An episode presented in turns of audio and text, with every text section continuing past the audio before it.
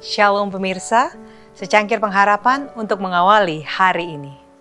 Kita memiliki kuasa atas segala bangsa. Dan barang siapa menang dan melakukan pekerjaanku sampai kesudahannya, kepadanya akan kukaruniakan kuasa atas bangsa-bangsa.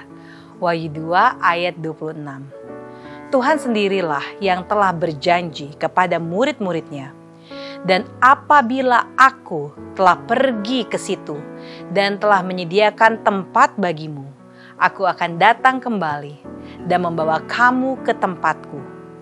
Juru selamat yang berbelas kasihan itulah yang mengantisipasi rasa sepi dan duka cita para pengikutnya dengan meminta para malaikat untuk menghibur mereka dengan jaminan bahwa Dia akan datang kembali secara pribadi, sama seperti Dia naik ke surga. Sementara murid-murid itu berdiri menatap ke atas dengan tekun untuk memperhatikan pandangan terakhir dari Dia yang mereka kasih itu. Perhatian mereka pun tertahan oleh suatu kalimat. Hai orang-orang Galilea, mengapakah kamu berdiri melihat ke langit?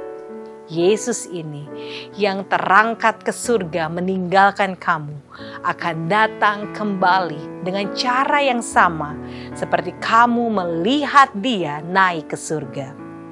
Harapan pun kembali dinyatakan oleh pekabaran malaikat itu. Murid-murid itu pulang ke Yerusalem dengan sangat bersuka cita. Mereka senantiasa berada di dalam bait Allah untuk memuliakan Allah. Mereka tidak bersuka cita karena Yesus telah berpisah dari mereka, dan mereka ditinggalkan untuk bergumul dengan segala ujian dan pencobaan dunia ini, melainkan mereka bersuka cita oleh karena jaminan malaikat itu bahwa Dia akan datang kembali. Proklamasi kedatangan Kristus sekarang ini haruslah sama seperti ketika diumumkan oleh para malaikat kepada para gembala di Bethlehem. Haruslah menjadi suatu pekabaran sukacita besar.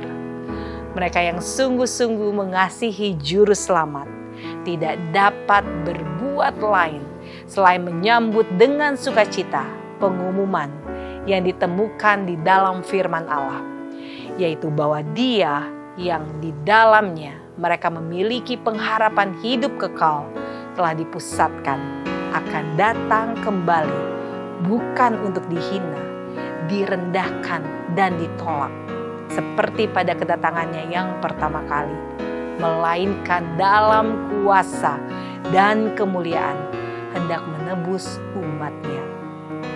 Injil itu haruslah maju dari penaklukan kepada penaklukan, dari kemenangan kepada kemenangan. Kemuliaan kerajaan di bawah seluruh langit akan diberikan kepada umat saleh Allah yang maha tinggi. Dan mereka akan mengambil kerajaan itu dan memiliki kerajaan itu selama-lamanya. Demikianlah renungan kita hari ini. Selalu mulai harimu dengan secangkir pengharapan.